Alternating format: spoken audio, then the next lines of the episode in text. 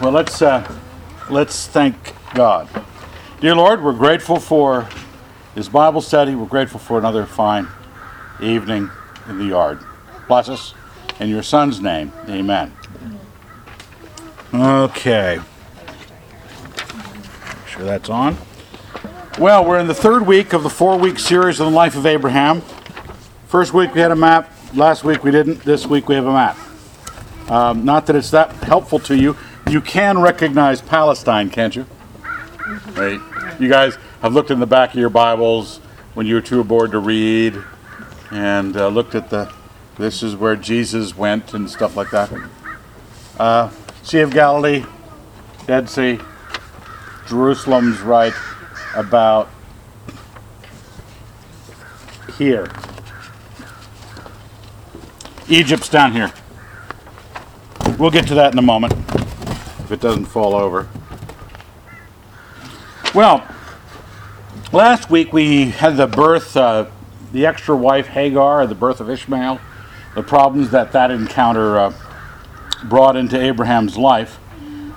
We skipped over chapter 19 because it's completely the story of Lot and Lot's family in Sodom and the destruction of Sodom. Now, I know that would be very exciting, but it's not part directly of the life of Abraham, and it fills the whole chapter. And so on to chapter 20. Now, if you remember correctly, Abraham has been at the Oaks of Mamre here east of Bethel, which is north of Jerusalem. No, excuse me, east of Hebron.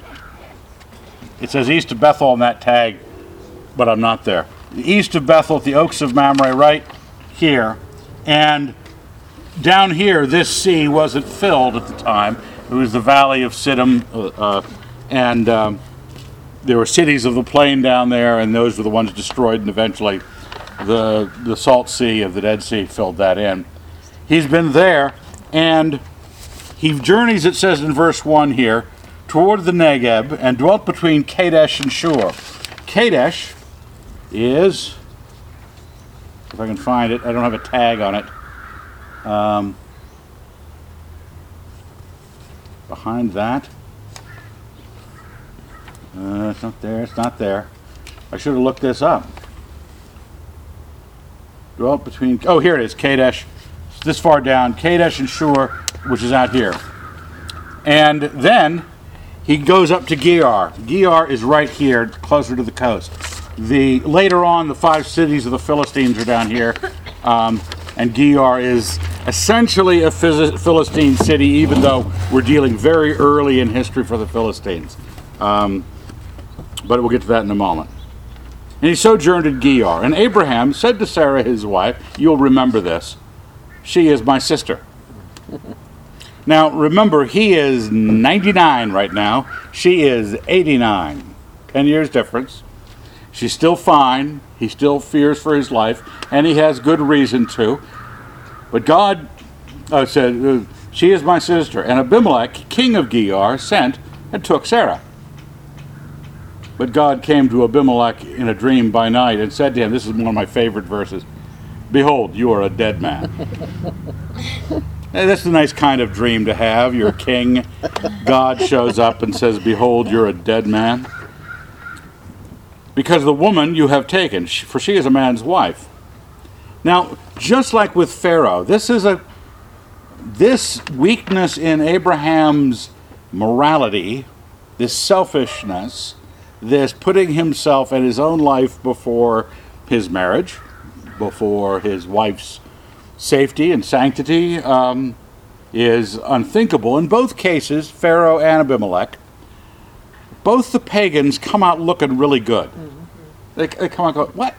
Listen to this. Now, Abimelech had not approached her, so he said. Now, it didn't tell us that in Pharaoh's harem. Okay, it didn't inform you of that. There's possible. she took her as his wife, right? Right. It doesn't. It doesn't say. Obviously, he's into the harem. The question is, did Pharaoh have his way with her? Very possibly.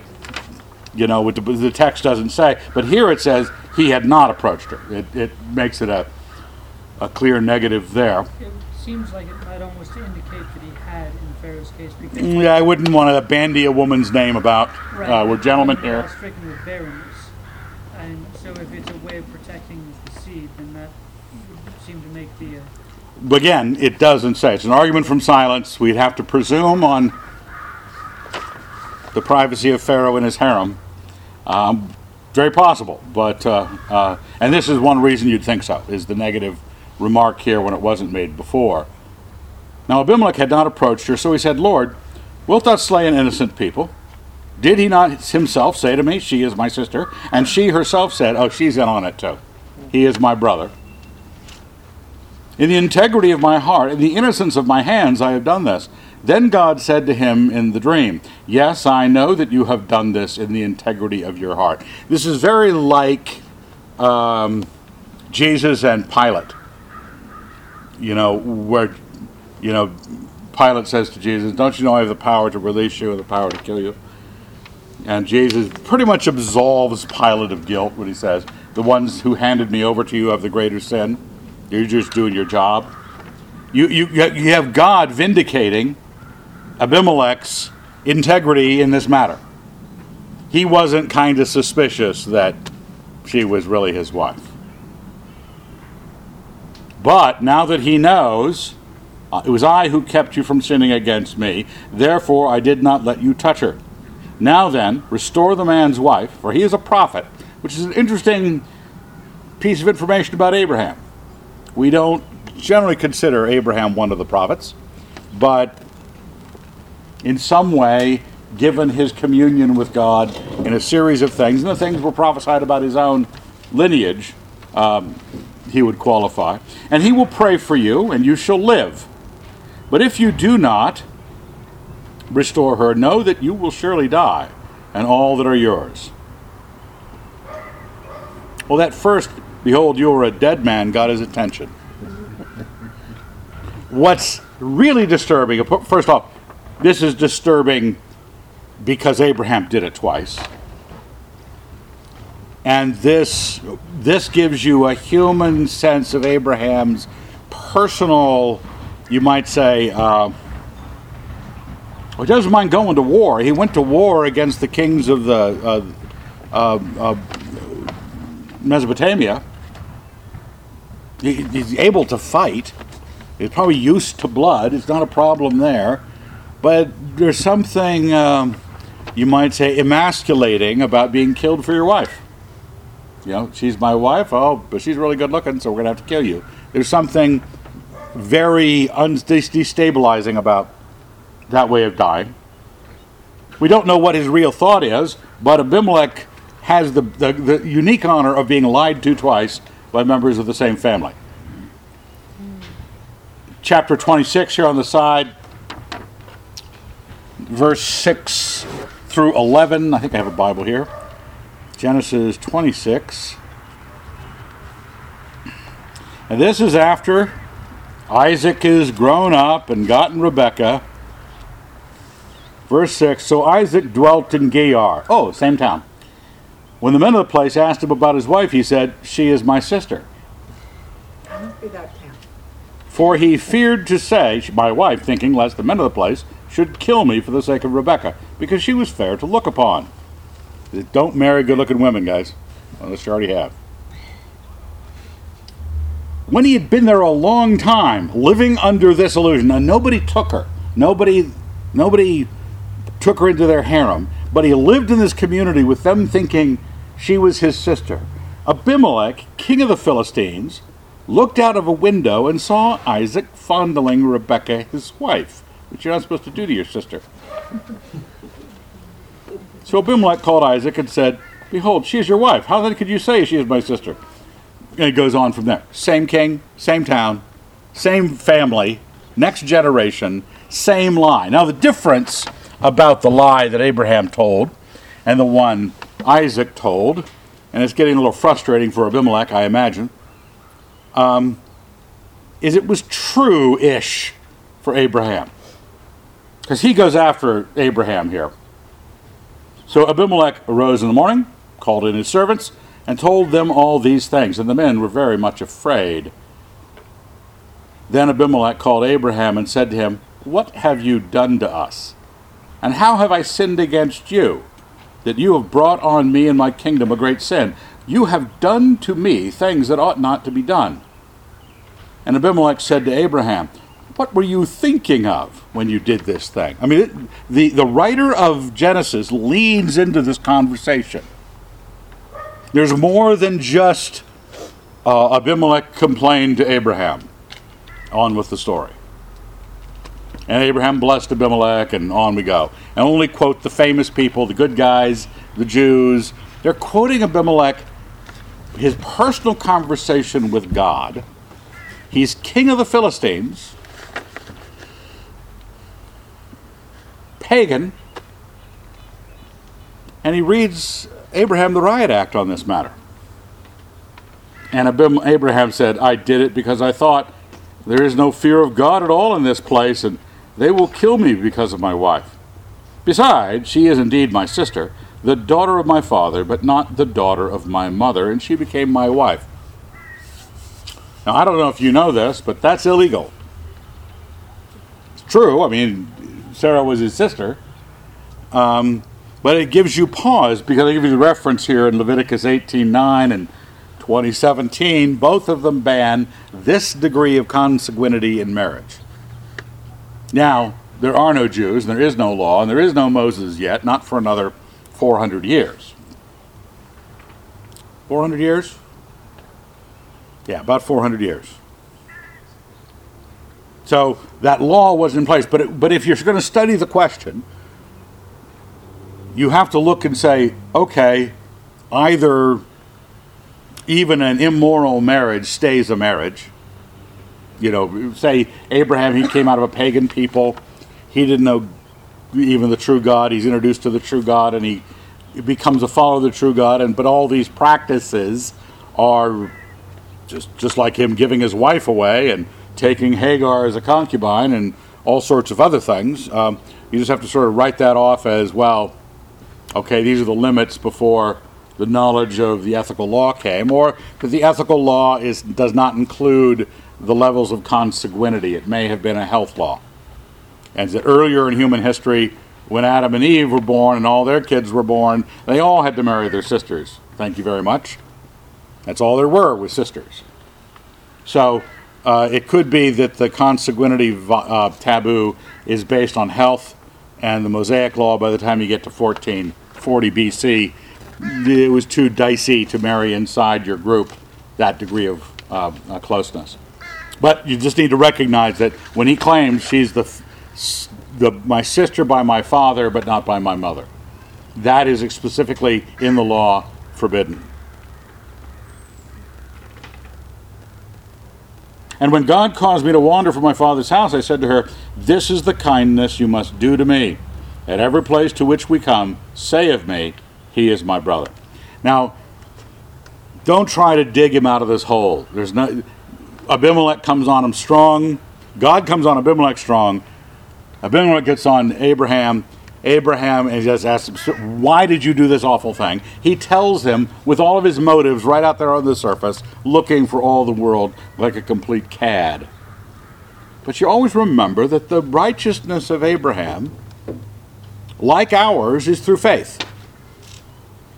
He is, he is made righteous not because he is good enough in antiquity that some noble fellow walking around the ancient world six inches off the ground God says, That's the guy for me. I'm going to make him one of mine. I'm going to make a people of God out of him. No, he found someone who believed his promises. And so believing his promises is credited to Abraham as righteousness, in spite of the fact that Abraham was a functional pagan and pretty loose standards of how families run.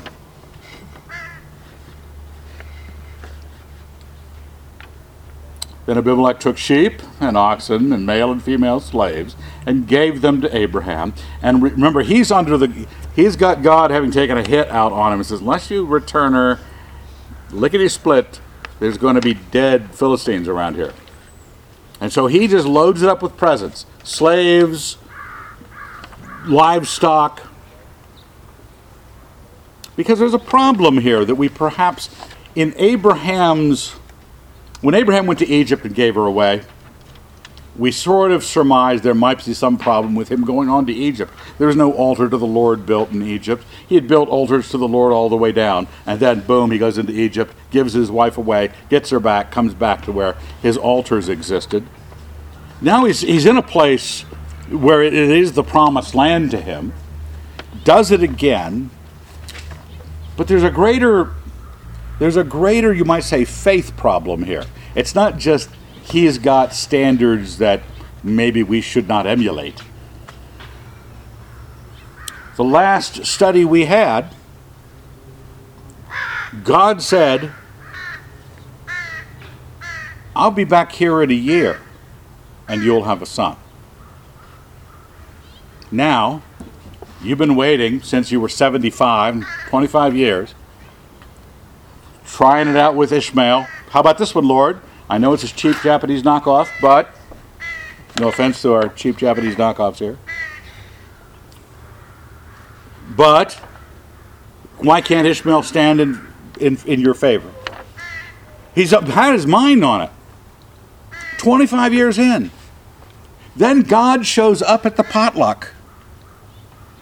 It's as if three guys walked off the street and you knew one of them was God and the other two were angels. And they tell you, you having served this God, and they tell you, yes, your wife's going to be knocked up and have a kid by this time next year. What's the first thing you don't think of doing within that year? Giving your wife to some other man. And very likely, there's another argument along Jesse's line that she probably had relations with Pharaoh without offspring because it didn't really matter at that point. With Abimelech, God kept Abimelech from touching her because he had promised Abraham.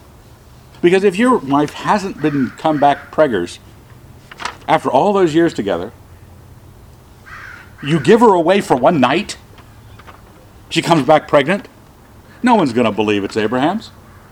Looks strangely like Abimelech. But he, this is th- this clearly handles that you might say crisis point in Abraham's faith. And I want you to be thinking in terms of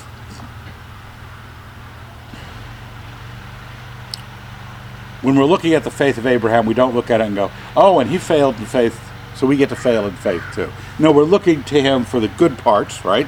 We're not going to try to pick up his bad examples. So he gives him a lot of livestock and stuff. And then he turns to Sarah in verse 15, 16 and says, Behold, I have given your brother. It's kind of insulting because he, I've given your brother, not your husband, your brother, a thousand pieces of silver. It is your vindication in the eyes of all who are with you, and before everyone you are righted. So that's a lot, gathers a lot of money. And the guy is paying the situation down, so in no way does it look like Sarah.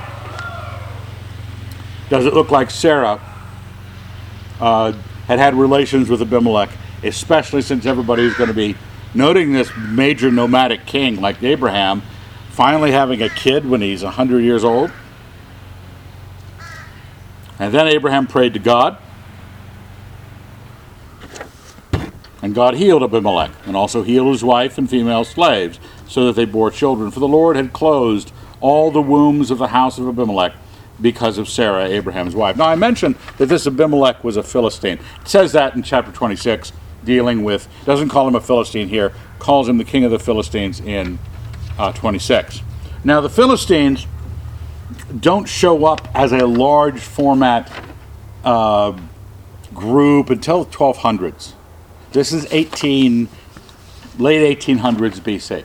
So 600 years from this point, which is a long time. 600 years down to this point, um, you will have the major Philistine invasion. The Philistines came with a number of other people out of the Black Sea region, Greece, um, uh, Asia Minor. And in in 1200, the fall of the Hittite Empire up in Asia Minor was because of this migration of sea peoples. The sea peoples came down the coast of the Levant uh, through Lebanon and, and Israel, um, and tried to invade Egypt, were defeated by Egypt, and then kept sailing along North Africa. A group of them stayed in southern Palestine. We get the name Palestine from these guys.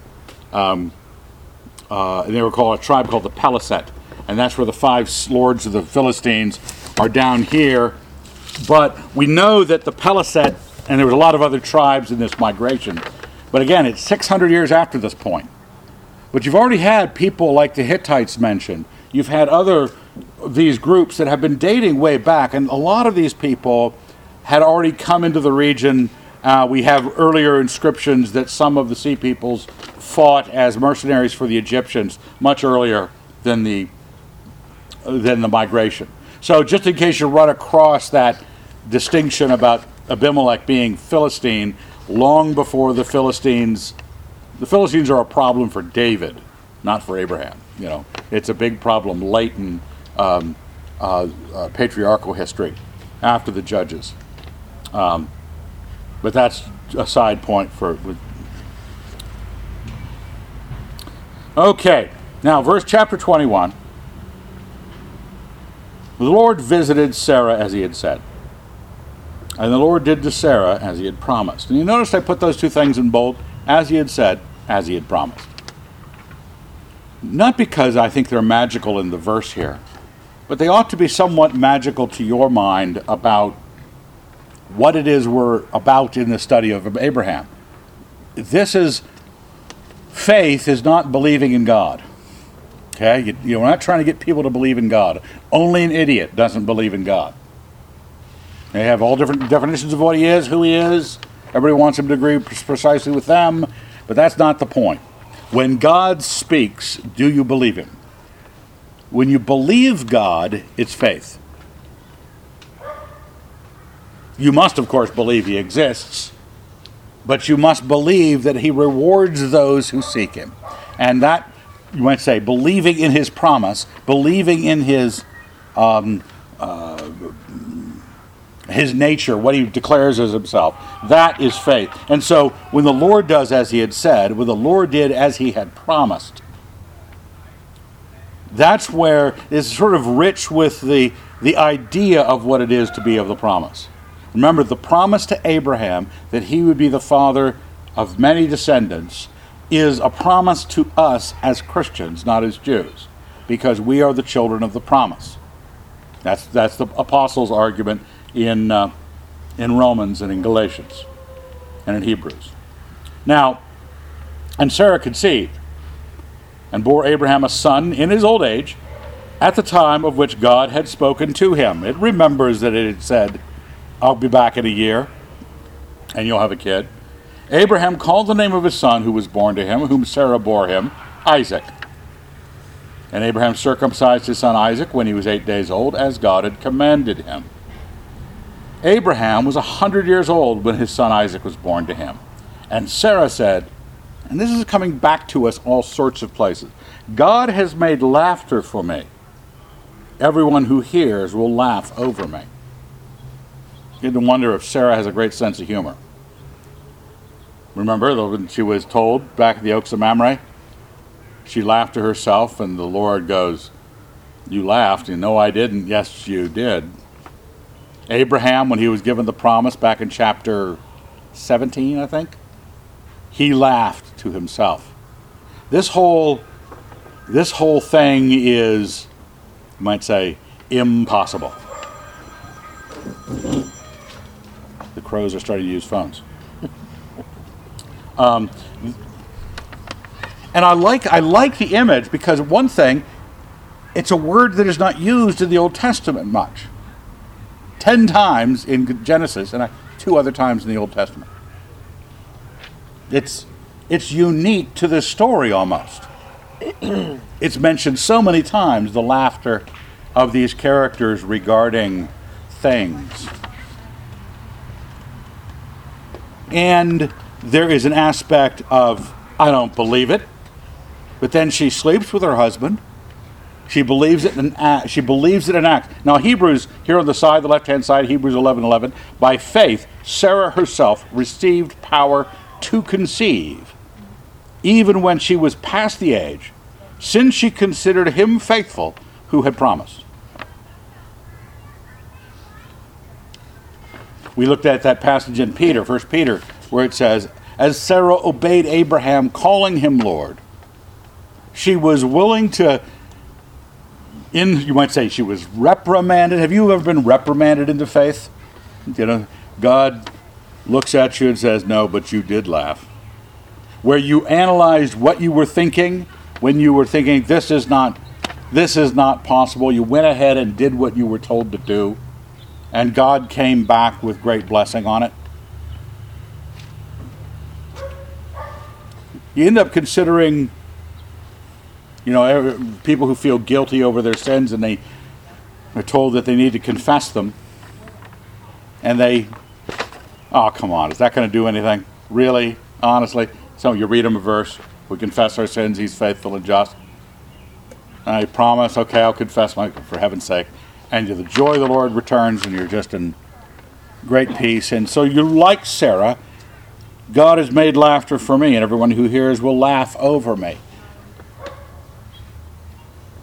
Even though she's hot at 89, 90 now, she's past menopause. Maybe just a few weeks. And she was always barren. Okay, even when she was young and hot, she was barren.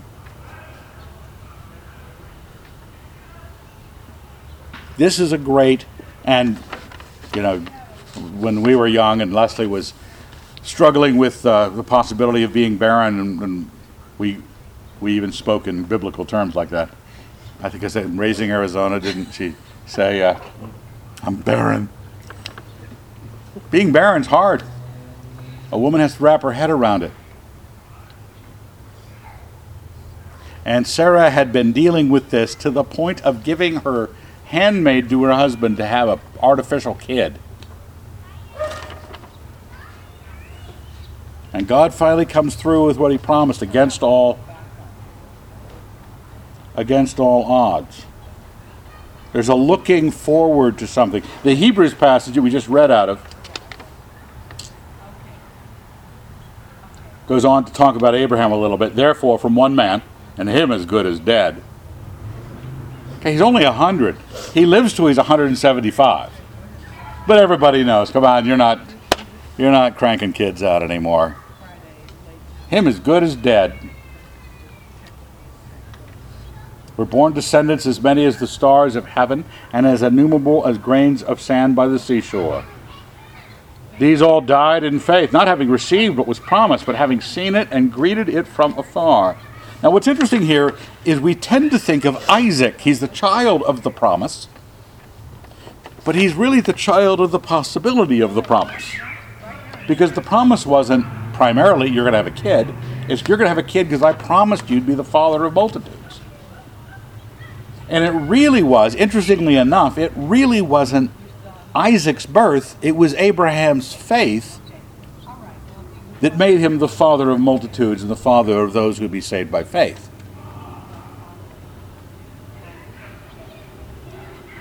There is more. We are looking, when we look at the Christian promise, which is not that all of you will be father of multitudes, the Christian promise is forgiveness of sins and life eternal.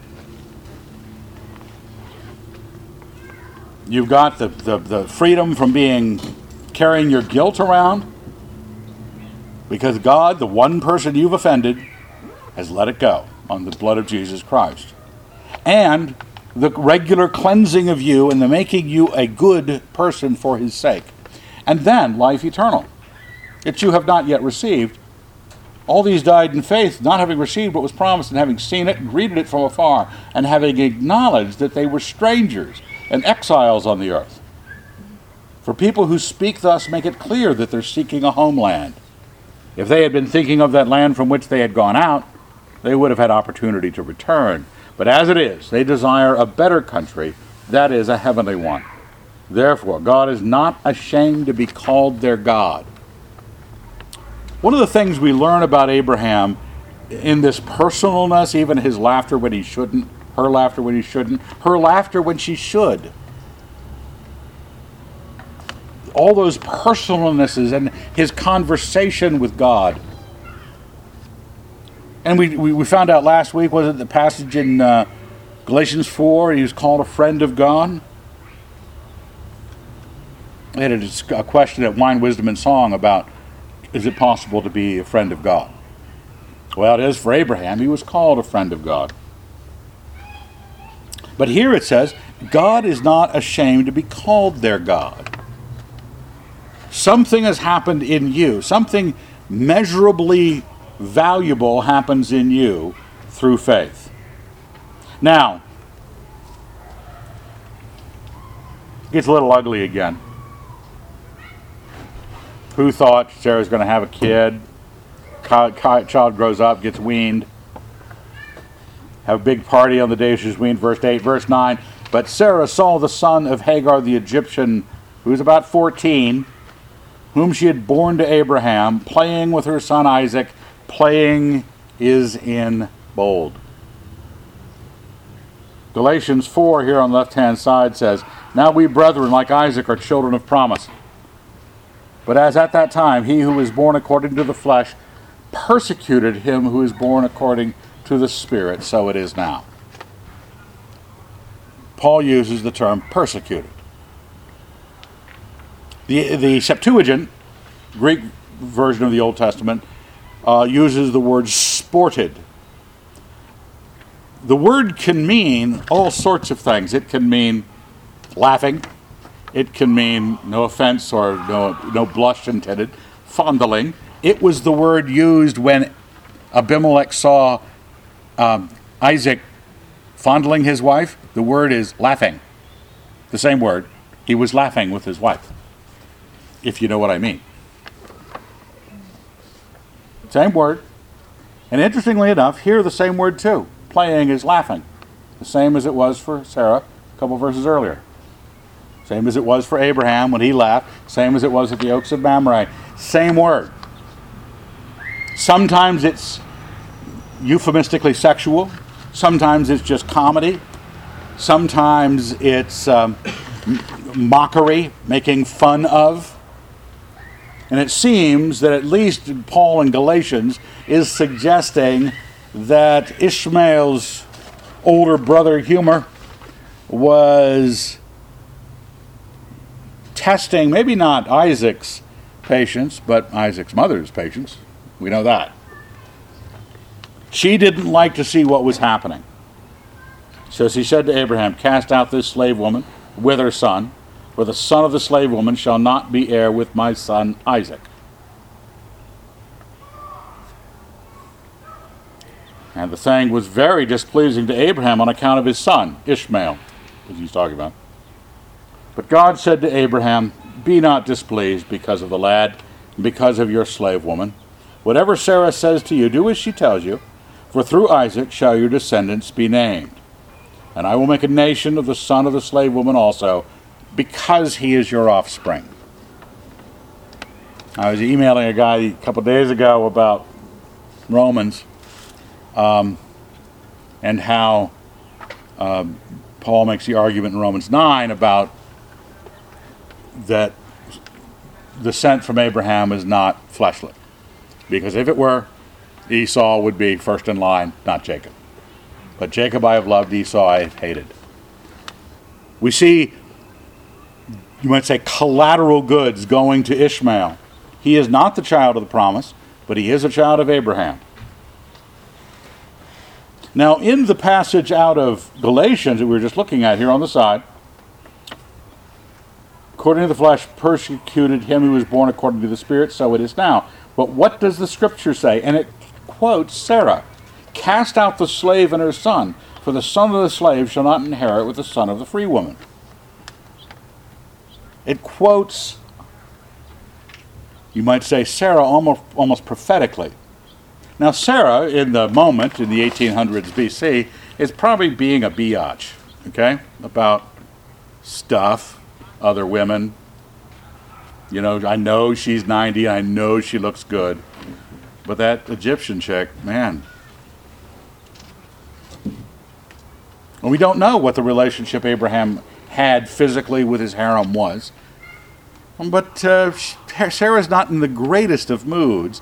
But God is willing to let that stand, even though she asked for something that's really displeasing. And you could you could sympathize, in this case, with Abraham, though you don't sympathize him in other situations. But he's, asked, he's told not to be displeased. The slave woman is given much. Now, I was thinking about this, and I don't think it's teaching this, but I think it's something to be reminded of. In Galatians, the slave woman and her descendants are considered to be the Jews. It sort of flips the allegory the direction you didn't expect it to be going. The pagan Gentile slave woman is considered to be the symbol of the Jews, and Sarah, the free woman, is considered to be the mother of the Christians. Those who are part of the promise by faith and part of the promise by flesh. And so Hagar's fleshly relationship, not the promise. It says here, Sarah, the Lord did to Sarah as he had promised. Isaac's birth is a combination of Sarah's faith, says that in Hebrews 11 11. By faith, Sarah herself received power. It was the faith was working, and God bringing about the promise. But it doesn't even, because a lot of Christians have a hard time going, well, what about, aren't we supposed to rebuild the temple in Jerusalem? Stuff like that. Or aren't the Jewish people really special? Okay. Yeah, they are, but the, the limits are according to the scriptures. But just like Ishmael, just like Hagar's descendants, he favors her because the descendants of Abraham. That's true with the uh, the Jews as well. It's the uh, Romans. I have the passage here. Romans nine, four and five. Let's see if I got it.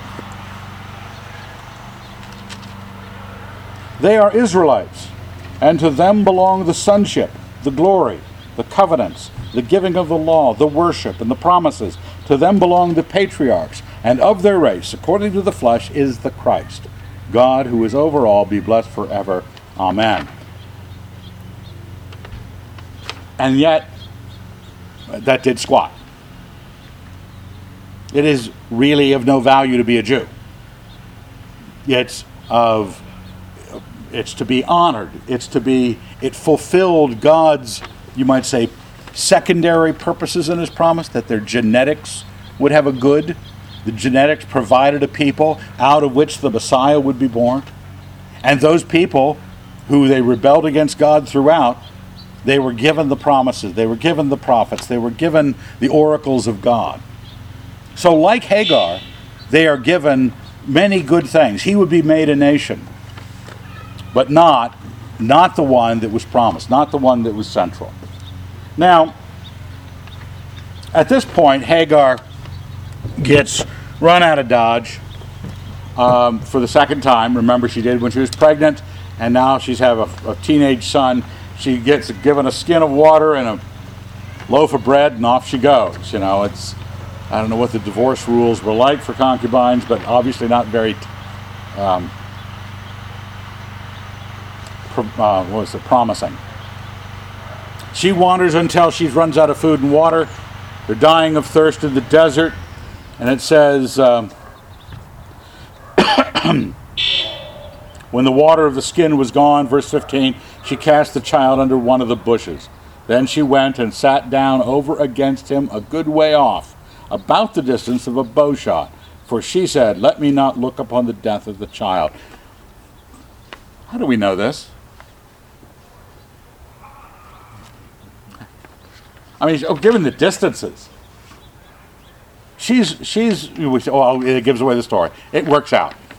Hagar doesn't die. Kid doesn't die. But I, but the anecdote is great. The and I want to encourage you.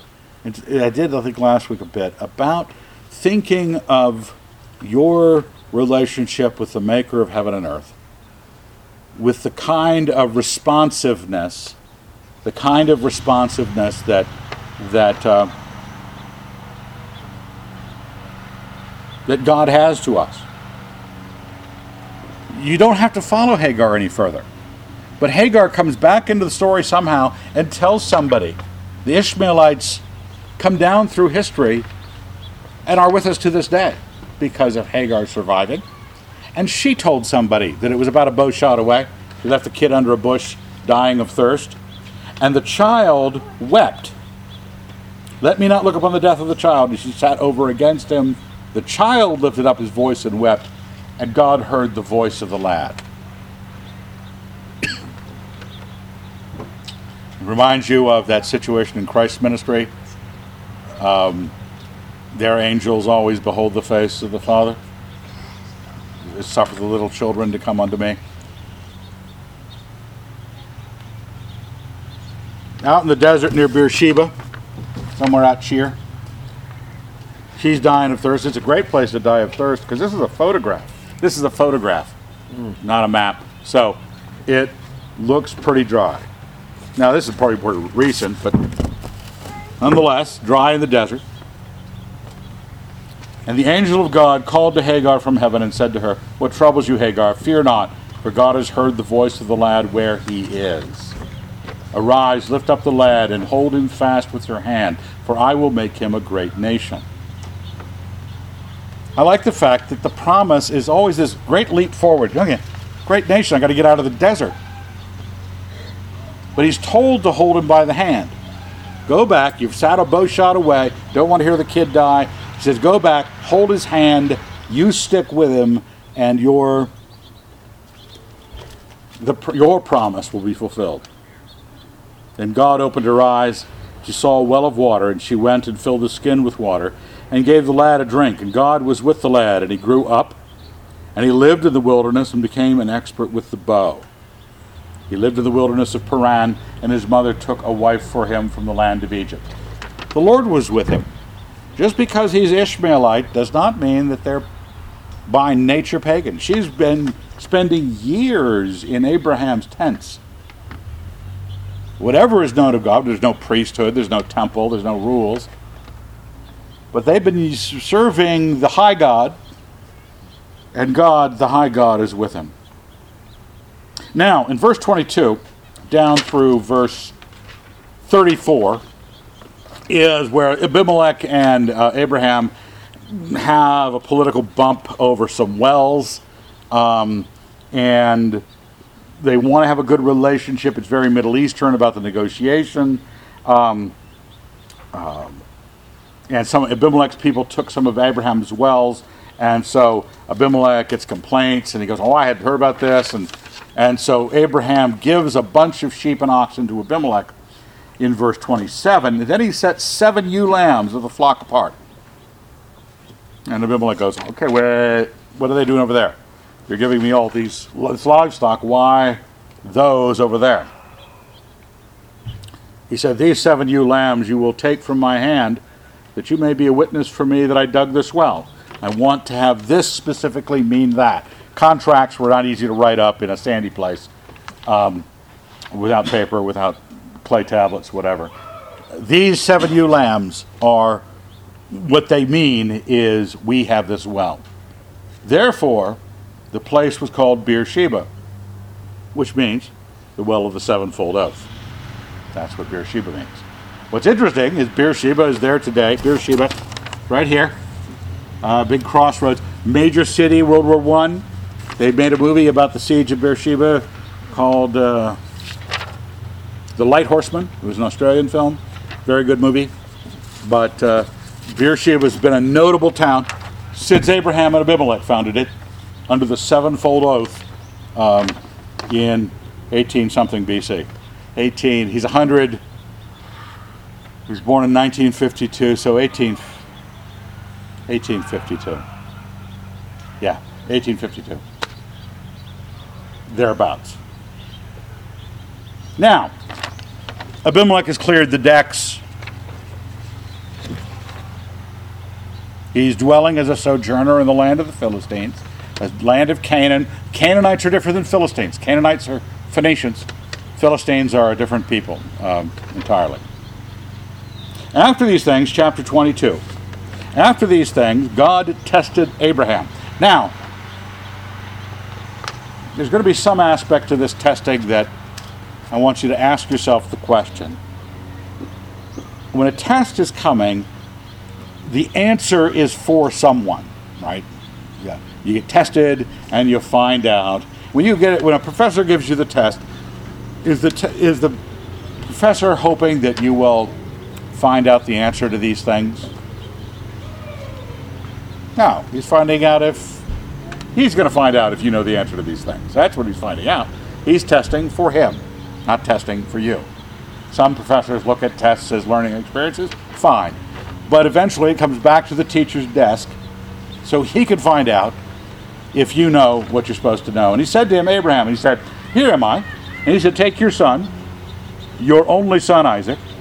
Let me, re- let me refresh your memory, whom you love, and go to the land of Moriah and offer him there as a burnt offering upon one of the mountains of which I shall tell you the end. That's all I'm asking is that you kill this kid. Now, this is quite a bit into Isaac's life. He's a young man.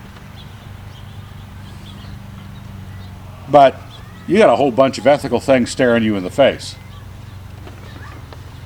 Are commands to kill your kids okay when God gives them? What about God cannot be tempted to evil and he himself tempts no one? Got a problem there too. Things to answer, but not tonight. The interesting thing, down in Beer- Beersheba, he says, Go to the mount, mountains or the country of Moriah, and then on a mount there that I will point out to you, you will sacrifice your kid. That name is only occurs one other time in the Old Testament, in Chronicles, Second Chronicles, where God tells Solomon to build the temple on Mount Moriah, which at the top of which David had bought the threshing floor of Araunah, and uh, Solomon built the temple there. Now, I don't know if it's the same place. We're not entirely sure, even though these are the only two places the word is mentioned. Um, it's the country of Moriah and Mount Moriah in Chronicles.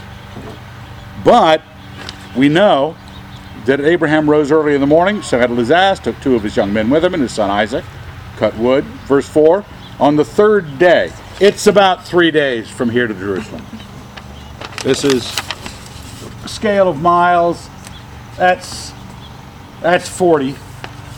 So it looks like it's about maybe 50 miles. You're walking with a donkey. You could do it in three days. But there's very you have to say, well, other other places, it could be other other mountains, but it's an intriguing thing. It's never mentioned again. It's never pointed out in the New Testament. This, if, if you make this speculation, you're making it, you know, with as little information as I gave you, that the temple of God ends up being built in Jerusalem on the site or near the site where Abraham offered his son Isaac. And then when Christ comes into the temple in um, the New Testament, all of that's happening at the same site. So there could be, but again, you think, well, if that was happening, wouldn't somebody have mentioned it smarter than you, Evan? Yeah, somebody would have. So take that as a warning.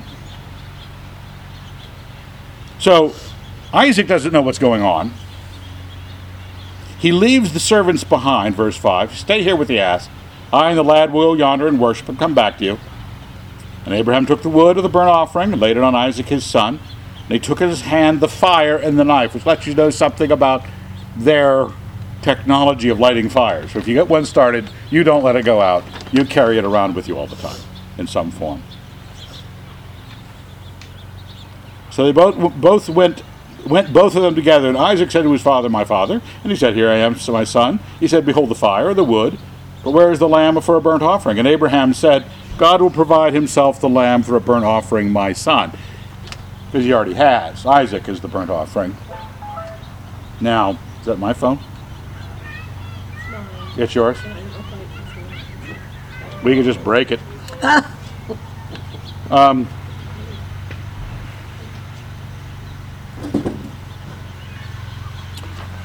you say, does Abraham think he's going to do it? You know the story. You know he doesn't do it. He doesn't do it because he goes right up to the edge, builds the altar, stacks the wood, ties up his son, throws him on top of the wood, hauls out the knife, and God says, Okay, all right. Joke's over. Now, we know that Abraham planned to do it because God, one, believes that he was going to do it. Because what does he find out? Verse 11 But the angel of the Lord called to him from heaven and said, Abraham, Abraham, and he said, Here I am. He said, Do not lay your hand on the lad or do anything to him, for now I know that you fear God, seeing you have not withheld your son, your only son, from me. God believes that he's going to kill him. God believes that he's going to kill him. Abraham believes he's going to kill him because in Hebrews 11, in the right hand column, by faith, Abraham, when he was tested, offered up Isaac, and he who had received the promises, he had believed to be reckoned righteous before, he believed these promises so totally, was ready to offer up his only son, of whom it was said, Through Isaac shall your descendants be named. His son hasn't had any descendants yet he's trotting them off three days' journey to sacrifice him, which generally gets in the way of fecundity, which is a polite word for bearing children. Because, verse 19, he considered that God was able to raise men even from the dead. His faith went past arguing. He wasn't arguing with God. He wasn't negotiating with him. It wasn't a matter of, you might say, his laughter back when he was promised to be father of multitudes. He'd been trying to have babies with that woman. You don't have any history here. He just steps right into it. He says, oh, I'll sacrifice him. You'll have to come to grips with whether or not sacrificing a child, which the people did to Molech and the other awful gods, um, that was evil. But you stop and you say, was it evil because it was Molech and it wasn't Yahweh? And if they did it to Yahweh, why would that be bad? Well, God didn't ask for that. He makes that clear, I think in Jeremiah. He said, I never even thought of such a thing, that you would sacrifice your kids.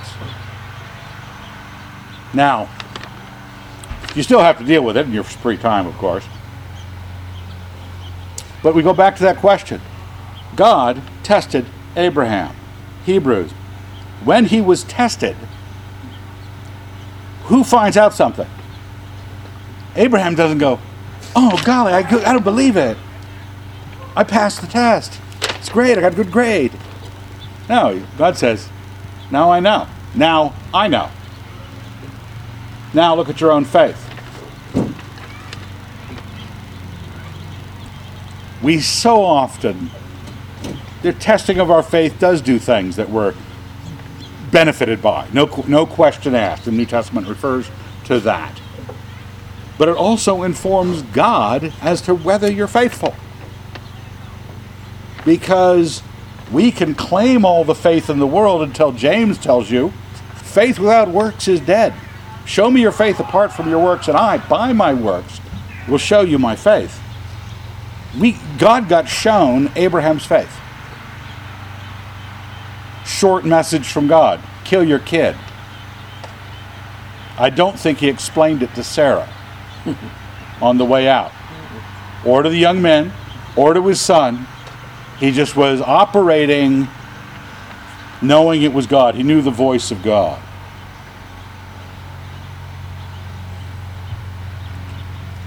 And there's a ram caught in the bushes. He's offered as a sacrifice. So Abraham called the name of that place, The Lord will provide. As it is said to this day, on the mount of the Lord it shall be provided. And the angel of the Lord called to Abraham a second time from heaven and said, By myself I have sworn. This is important because the writer of Hebrews goes back to this down here at the bottom. And it's sort of, uh, before we get to that, this James passage I just gave you a comment on faith by itself, if it has no works, is dead. We don't get to verbally claim, sign a document, join a church, say that, yeah, I agree with that over there. Faith has to be able to step into the promises of God without question, though you're a dead man itself or past the ways of women, whatever the promise is, you believe God. You don't go, well, I don't like Pascal's wager for that reason. Because, uh, what's his name? Blaise? Is that his name? Blaise Pascal? I once called him Rene. It's Rene Descartes, isn't it? Blaise Pascal, Rene Descartes. Blaise Pascal had that Pascal's famous wager if you just believe and we're right, you go to heaven. If you just believe and you're wrong, you just have a good life. That's not good enough. Your faith just got tested and was found wanting. You were just going, I kinda, maybe. We'll gamble. Yeah, you find out whether you believe when you stand to suffer for your God. When your faith calls you to account. Verse uh, 21 of James 2 Was not Abraham our father justified by works when he offered his son Isaac upon the altar? It points right to this moment. And it then quotes Abraham believed God and it was reckoned to him as righteousness right below that. And he was called the friend of God. Remember back here, God is not ashamed to be called their God. We want this kind of relationship of faith with God, that God believes our faith. Because God's the one who saves you. You do not, no matter how much faith you can manage to come up with, ain't going to do squat. The strength of your mind uh, uh, waves are not going to do anything. But when God believes it's faith, He's not ashamed to call Himself your God. He's not, He steps forward and finds that the test has come through for you. And He swears, it says, by Himself. And Hebrews, the writer of Hebrews says, in regard to that, oh, I gave you the two little quotes in Chronicles and Isaiah down the bottom of the right about where it calls Abraham his friend just because it's it mentioned that he's called a friend of God, and it's good to know where he was called a friend of God. The writer of Hebrews says, For God is not so unjust as to overlook your work. This is Hebrews 6. If you've ever been in discussions about can you lose your salvation as a Christian, you've been in Hebrews 6, okay? So just wrapping this up. For God is not so unjust as to overlook your work and love which you have showed for his sake in serving the saints, as you still do. And we desire each one of you to show the same earnestness in realizing the full assurance of hope until the end, so that you may not be sluggish, but imitators of those who through faith and patience inherit the promises. Okay, so your instruction is to pick up an earnestness, the same earnestness, and imitate the faith. Because on the other end of the faith is a promise, and it says in verse 13, he had no one greater to swear by, he swore by himself. Back in verse 16 of chapter 22, by myself I have sworn. God swearing on a, not a stack of Bibles, but swearing on himself. It says, There is nothing more holy than me, I swear on me. Thus Abraham, having patiently endured, obtained the promise. Men indeed swear by a greater than themselves, and in all their disputes, an oath is final for confirmation. So when God desired to show more convincingly to the heirs of the promise, that is we, the unchangeable character of his purpose, that's his promise, he interposed with an oath, so that through two unchangeable things, and you, you got to keep track. The writer of Hebrews is not always parsable easily. Two unchangeable things, in which it is impossible that God should prove false. We who have fled for refuge might have strong encouragement to seize the hope that is set before us. Our faith in God towards our salvation is rooted in a promise that is all about the story of Abraham. It occurs in the story of Abraham, and where God swears on himself, himself and the oath he takes. Unchangeable things. That's the promise to you. The promise to Abraham was equivalent. It was credited to him as righteousness when he believed. He became the father of all of us with faith. Um, so it's not God who's on the line here. So when God tested Abraham, he wanted to know what Abraham was up to in faith. Court low, still messing up. In this situation, he believed God. That's a, you might say, a remarkable guarantee for us when it says here at the end of the Hebrews passage, we have this as a sure and steadfast anchor of the soul, a hope that enters into the inner shrine behind the curtain, where Jesus has gone as a forerunner on our behalf, having become a high priest forever after the order of Melchizedek. Then in chapter 7, he goes into that discussion we covered two weeks ago about Melchizedek. There's a thread that's going on here, the pattern of Abraham's life giving tithes to the greater thing, Melchizedek, Christ's identification with Melchizedek, as a priest, the temple, Mount Moriah, possible, you know, all sorts of things that I don't want to, you know, graph it out on a chart or anything like that. But there is a great and greatly declared mystery for the ages that this faith, this God, this promise given to the Gentiles, that's you guys, has been rooted in time all the way back to 18, 1900s BC. As an anchor of the soul in the inner shrine behind the curtain where Christ has gone before us. Well, that's that. Except for next week, which will be Italian. Italian at the potluck. And for those of you who are listening on the internets, too bad. Let's pray. Dear Lord, thank you very much for your promises.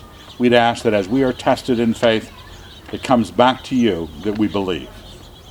In your Son's name, amen.